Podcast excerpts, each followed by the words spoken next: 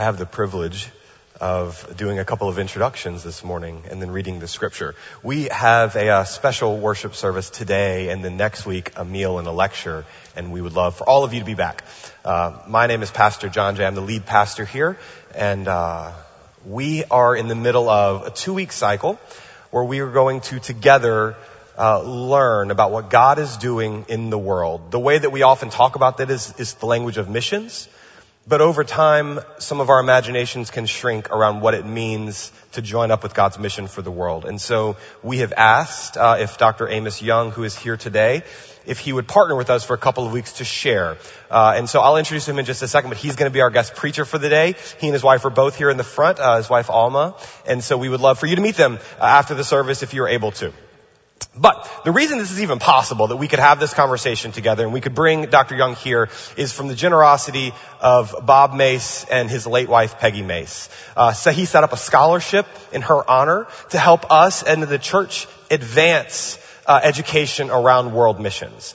And he helped us think about how this could exist for the whole church and maybe not just one person that we would send on like a mission trip or an experience, but how everyone could uh, learn together. And so that's what we're going to do this year. But I want to share with you just a little bit about Peggy's life and the reason that she stands behind this work and her legacy and her memory. So here about Margaret Peggy Smith. She was born in Burma on November 24th of 1921 to American Baptist missionaries Harold and Huldah Smith. She grew up in Burma and attended elementary schools there until her parents sent her to an all-girls school in Montrose, Pennsylvania for high school. She graduated in 38. Her father died in her senior year, so her mother returned to the U.S. and sent Peggy to college in Ames, Iowa for two years. And then Wheaton College, which is in Illinois for the final two years, where she graduated in 43. And she was in the same graduating class as Billy Graham. That's right. The late Billy Graham. So good company. She felt called really early on to be a missionary nurse with uh, American Baptist Foreign Mission Society. So she attended Columbia University Nursing School, earned her RN, attended New York Theological Seminary to earn a Bachelor of Theology degree. I don't know how many lives she's had. We are only halfway through her bio. Soon after, she was commissioned to go to Burma to work in the hospital where she was born. Interestingly, as a side note, when she was at the port, the very doctor who was present at her birth met her there. There's a lot of these sort of connections that if we're paying attention to our lives. So Peggy continued to serve in Burma until all the missionaries were expelled out of that area in 1956. She was then posted in Thailand, where she continued to serve as a missionary nurse until 1980 at which point she came back to the U.S. because of her mother's health, that she was wanted to be present and help out. Her mother retired to Atherton Baptist Homes, so Peggy was employed by Atherton as a nurse in the healthcare unit where she could look after her mother. Looking back there at Craig Staton, you likely sort of have lived in Peggy's wake and every time I go into Atherton I can feel these memories sort of still with us and their effect. Her mother died in 82, and Peggy returned to Thailand to serve another four years before she retired to Atherton herself in 87. She served in Burma and in Thailand for 39 years. At Atherton, Peggy became to be known as a recent widower to chaplain Bob Mace. Their friendship soon developed into courtship. He told me the longer version of the story and it is amazing. So at some point you should grab Bob and ask him the story. They married in December 14th of 91 at First Baptist Church of Alhambra where Peggy was a member. Nine wonderful years together. They were married before Peggy died of leukemia on November 10th of 2000. They were worshipers here Bob is a member at this congregation and they both moved, she moved her membership to this congregation and served her last years here. Dearly loved by all she served, both as a missionary in Burma and Thailand and as a friend to her many friends back in the U.S., particularly those at the Atherton homes. This is her memory and the work that she did, 39 years of missionary work that allows us to have the conversations we're having today, to think deeply about what it means to be engaged in the world as God's people both whether it's in Burma or Thailand or in Pasadena or Glendale or wherever you are situated. This is your place of missions. So we give thanks for her legacy and thank you for Bob Mace's generosity. Today we're going to hear a sermon with Dr. Yong, and then next week, uh, Dr. Yong is going to be back with us to do a lecture during our potluck after worship to share with us some things that are happening in the world, what God's Spirit is up to. Okay. Now, I would like to introduce our preacher and then read a little bit of scripture with us. Dr. Yong, I got to meet Dr. Yong, I don't know, like six or seven months ago. We went to California Pizza Kitchen and hung out and he shared some of what's happening in his life. Uh, you have this some sort of exuberant amount of energy and uh, we will welcome that, right? We are used to that at this point. Let me share a little bit about Dr. Yong's path and uh, some of what he will bring today. Dr. Amos Yong is professor of theology and missions and the director of the Center for Missiological Research at Fuller Theological Seminary, which is right down the street. His graduate education includes degrees in theology, history, religious studies from Western Evangelical Seminary, which is now Portland Seminary, and Portland State University, both in Portland, Oregon, where, you know, Jessica, some friends from back home. Also, uh, attended Boston University in Boston, Massachusetts, an undergraduate degree from Bethany University in the Assemblies of God tradition. He's authored or edited, appro- this can't be right, authored and edited approximately four dozen volumes. He and his wife all have three children and three grandchildren, and you all are part of the community here in Pasadena, California. There's a lot more that I've not said here, uh, but we will have you for a couple of weeks. So thank you for being with us. Now, I'm going to read the scripture and then we're going to hear a sermon. This is from Acts 2. If you have a Bible, you can turn with me. We're going to read verses 17 through verse 21. In the last days it will be, God declares, that I will pour out my spirit upon all flesh. Your sons and your daughters shall prophesy. Your young men will see visions and your old men will dream dreams even upon my slaves, both men and women. In those days I will pour out my spirit and they shall prophesy. I will show portents in the heavens above and signs on the earth below, blood and fire and smoky mist. The sun shall be turned to darkness and the moon to blood before the coming of the Lord's great and glorious day. Then everyone who calls on the name of the Lord shall be saved. This is the word of the Lord. Thanks be to God. Please share with us.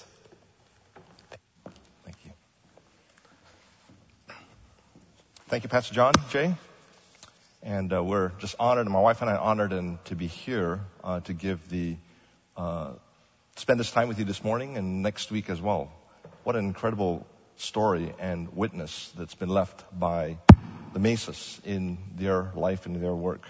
And we're excited to be here with you this morning. If you have your Bibles, if we had turned to it, uh, keep your fingers there in Acts 2. Um, we're also going to go into Acts 1 for just a few moments. Uh, and if you want to take a moment to kind of sort of find that, while you're doing that, can I also just share with you for a couple moments my version of how I got here today? Is that okay? Um, you heard Pastor John Jay's version a few moments ago. Um, my version of it goes something like this: that uh, once April 22nd was decided upon as the date for um, the Mace uh, mission lecture and mission service, and then the next week the mission lecture, Pastor John Jay said, "I want to get the the most renowned and accomplished and heralded missionary I can to come to First Baptist Church, April 22nd, 29. Somebody say amen. Right? I need a little help here. Oops. Um, so he, he really wanted to, to get the most, you know, renowned and accomplished missionary to come and spend a couple Sundays with the congregation. And you all said amen to that. So he, he looks up on his phone and he, and he tries to figure out who's the most renowned and accomplished missionary he knows, finds that person, calls that person. Yeah, um, yeah, can you come April 22nd, 29 for the Mace uh, mission sermon and, and lecture? Person looks on their calendar and has a conflict for one of those days and had to really apologize that they couldn't make it, you know.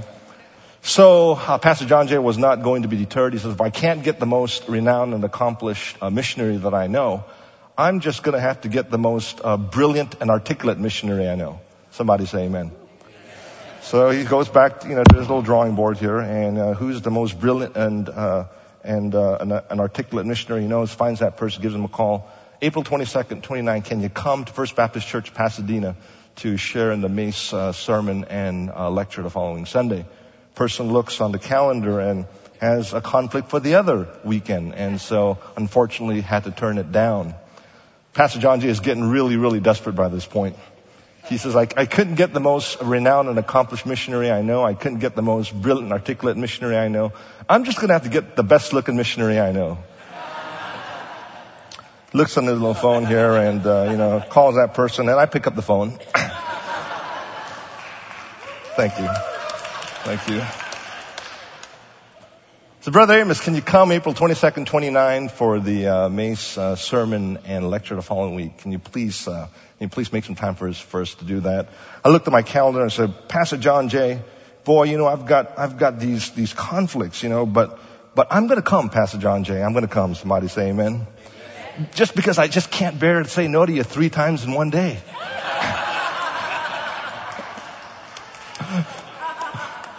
That's, that's my version of uh, how, how I got here this morning. I want to read also um, three verses in Acts chapter 1 as a prelude to uh, what Pastor John Jay read in Acts chapter 2. In Acts chapter 1, verses 6, 7, and 8, and I'm also reading from New Revised Standard Version. You can follow in your Bible from the pew as well if you'd like to.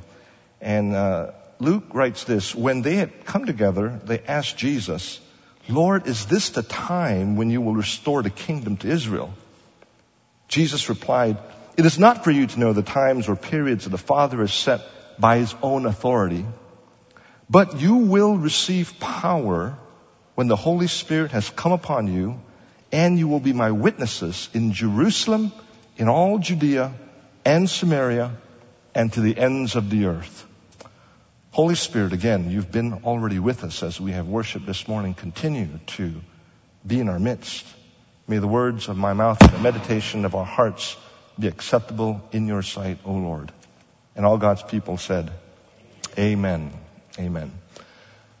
I want to share with you this uh, morning from Acts 1 and 2 the when, the where, and the who of mission. It should be very easy, right? The when, the where, and the who of mission. And as you, as you read this text, this is the mission of the Holy Spirit. Amen? The mission of the Holy Spirit uh, that I want to suggest when this happens, it's told in Acts chapter 2, the first four verses. When the day of Pentecost had come. And they were all together in one place. And suddenly from heaven there came a sound like the rush of a violent wind, and it filled the entire house where they were sitting. Watch out now. There's an entire house of folks sitting right here this morning. Come on, somebody. Oh. Divided tongues as a fire appeared among them, and a tongue rested on each of them. All of them were filled with the Holy Spirit and began to speak in other languages as the Spirit gave them ability.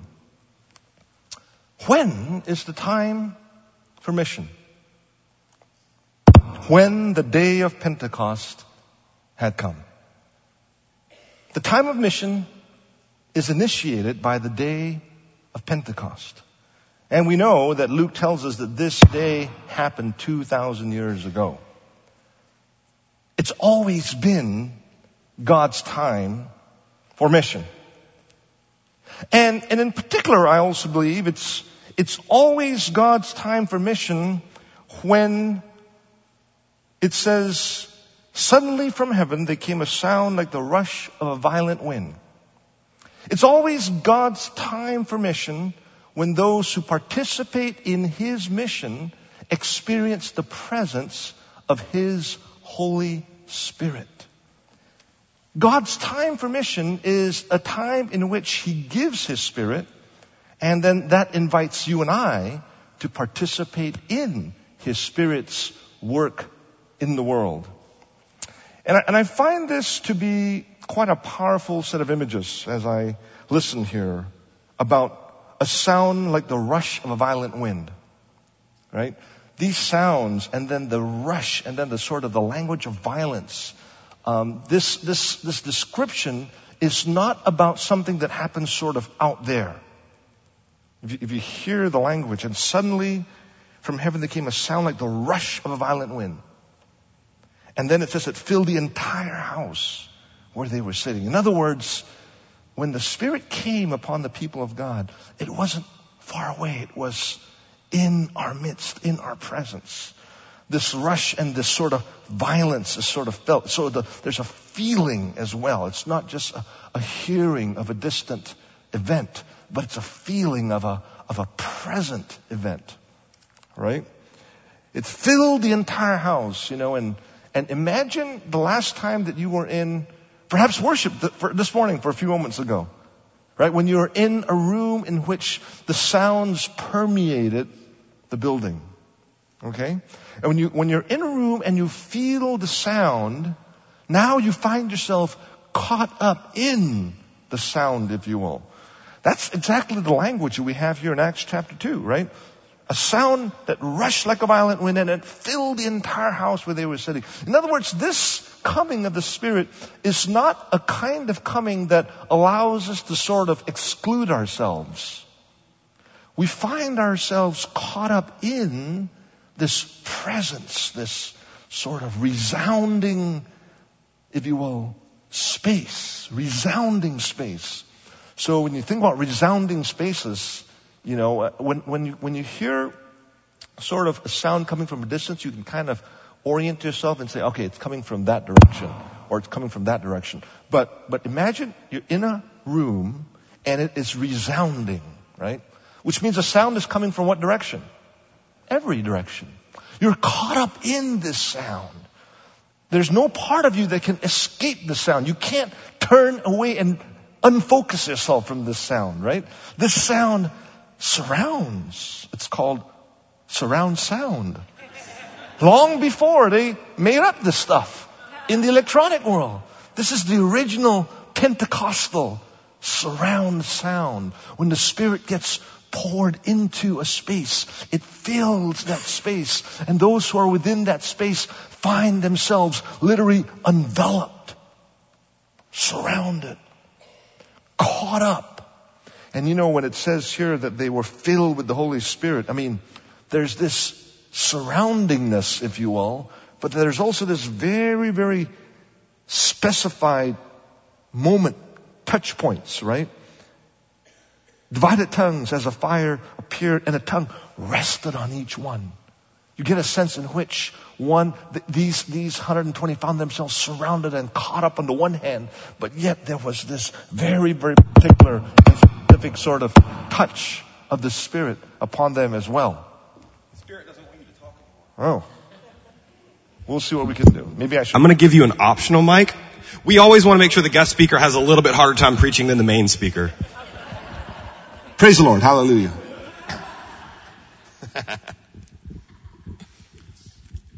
So there's being filled, surrounded on the one hand, but then there's this specificity of divided tongues resting on each head on the other hand. And then began, they began, they were filled, they began to speak, you know. John says that when the Spirit comes, that rivers of living water shall well up from within. So imagine this this description here, right? Where these 120 found themselves enveloped, surrounded, and then touched in very specific ways. And then from deep within, surrounded by this rushing violent wind, and yet from deep within comes forth the speaking in languages as the Spirit gives them ability. When is the time of mission? It's when the day of Pentecost had come and when they were all together in one place. I, I think that's also so important. You know, sometimes we think that, that mission is us individuals going off and doing our thing. And even when we heard the story of the Maces, I mean, even when they went forth as missions, they had churches supporting them, praying with them. Somebody say amen. Right? The work of mission is the work of the people of God. It's when the Spirit of Pentecost had come and they were all together in this one place. Just like we are. When is the right time? The right time is when we, the people of God, find ourselves participating in the work of the Holy Spirit together. And yeah, each one of us may have a specific task. Each one of us may have a specific call. Each one of us may have a specific place, but we can reach out into that space. We can move into that task. We can respond to that call, not because we're individuals, but because we're one body sent by the Holy Spirit of Jesus. Somebody say amen. When is the time? When the day of Pentecost had come and when they were all together in one place. All together experiencing the move of the Spirit, all together being inspired of that Spirit, and then through that inspiration of the Spirit, through that motivation of the Spirit, then being ourselves motivated from this one space to step out to the north, to the south, to the east, to the west, wherever God might call us, when the day of Pentecost had come. And where is mission. I think we've already begun to see this starting in verse 5. Now there were devout Jews from every nation under heaven living in Jerusalem. And at this sound, the crowd gathered and was bewildered because each one heard them speaking in the native language of each. Amazed and astonished, they asked, are not all these who are speaking Galileans? How is it that we hear each of us in our own native language?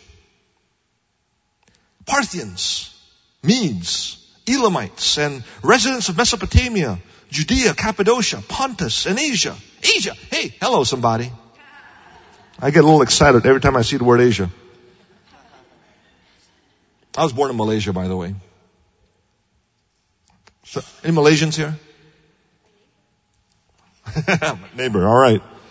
All right. So let's get back to the Bible.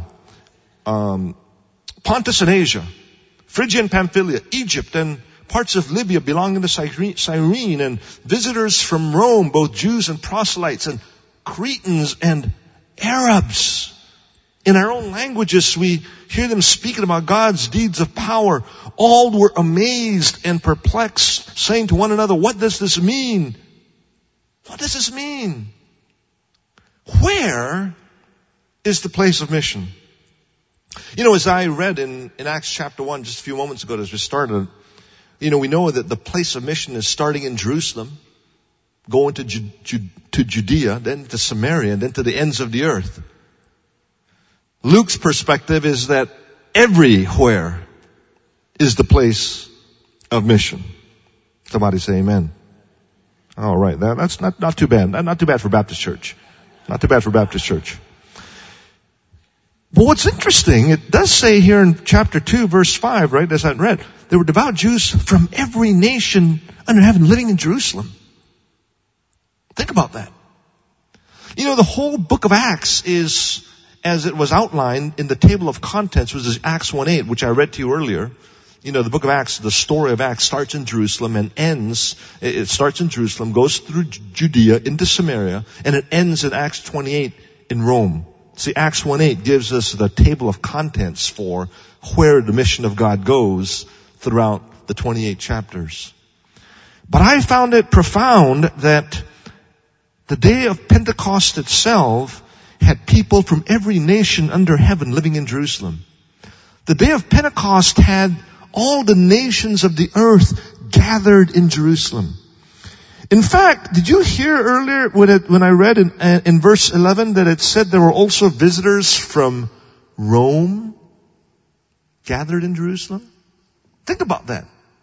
You know that the gospel did not need to wait until Acts 28 to get to Rome. Because there were Romans in Jerusalem on the day of Pentecost. I told you I was, a few minutes ago, I was born in Malaysia.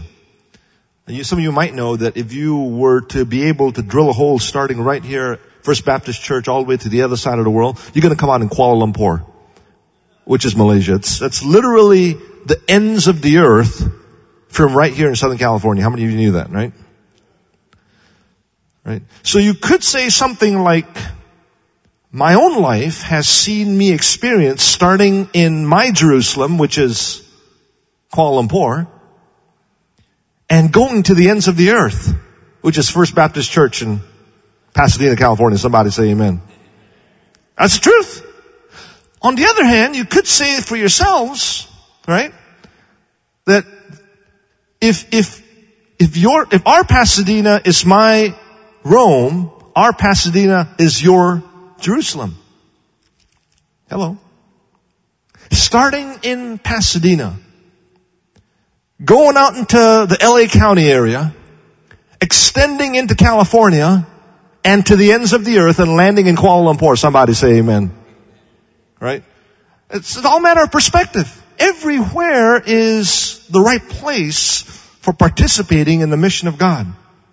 But everywhere means also somewhere, which is for us right here, or maybe we live in Glendora, or whatever other space is your Jerusalem. And guess what?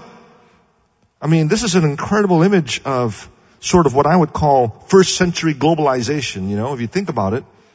They were all gathered in Jerusalem, people literally from around their known world, the known Mediterranean world, and, and that's what basically Luke describes as people from around the known Mediterranean world gathered in their backyard.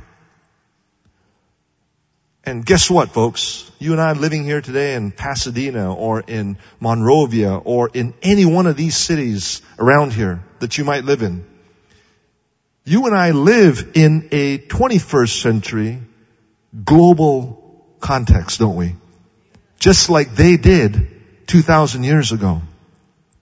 And you can look around and outside your neighborhood and literally you can say and you can see that there are going to be devout people from every nation under heaven living on my block. There are going to be devout people from every nation under heaven working in the next QB, QB spot for mine or working in the next office for mine or, or working down the street for me. You're going to be able to say that my kids go to school with people from literally every nation under heaven. You know, that's God's heart for every tongue and tribe and people and nation. And thank God we don't have to go to every nation because God has already seen it fit to bring every nation to us. Amen. And the question that we need to just keep asking ourselves is, Lord, how do we reach out and embrace? Or how do we, yeah, we don't even have to step into a plane to go to sub-Saharan Africa. Amen.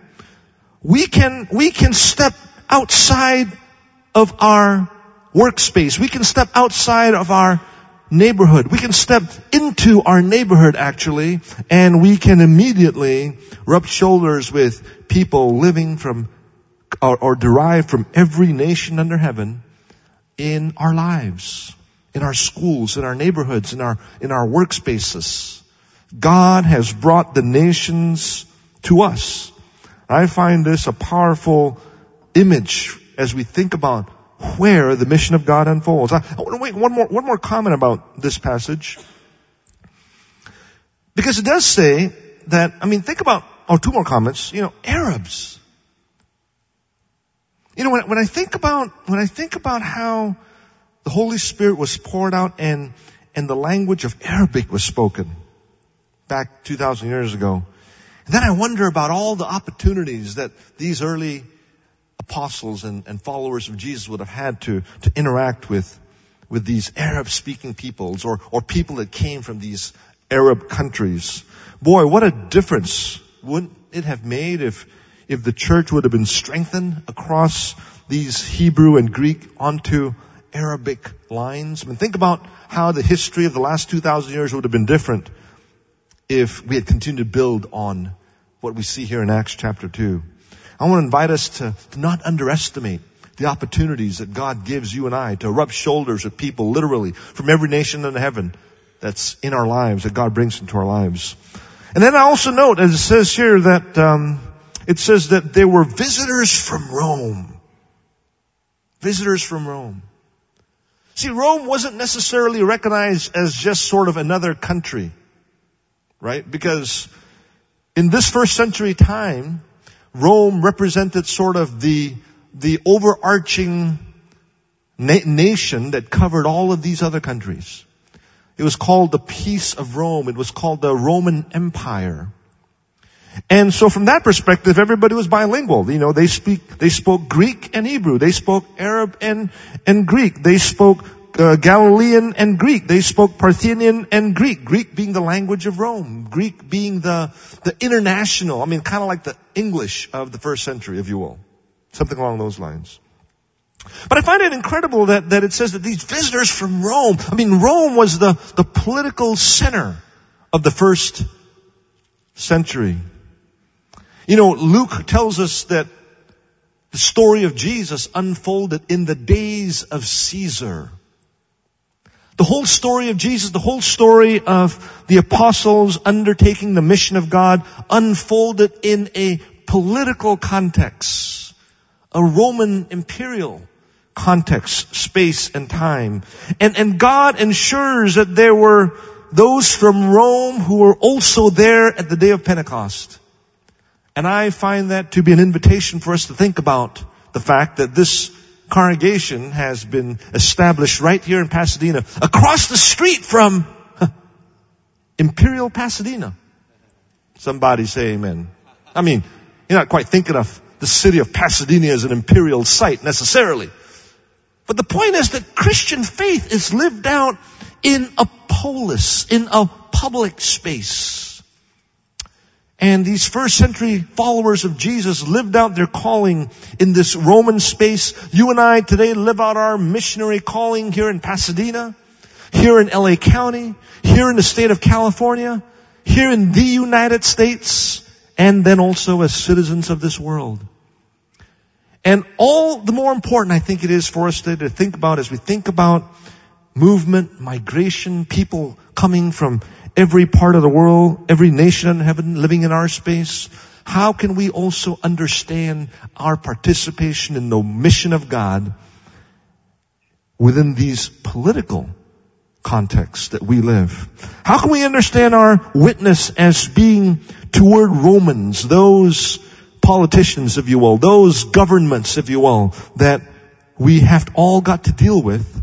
I know that we oftentimes want to think about our faith as being nonpartisan and being apolitical, and there's something right about that.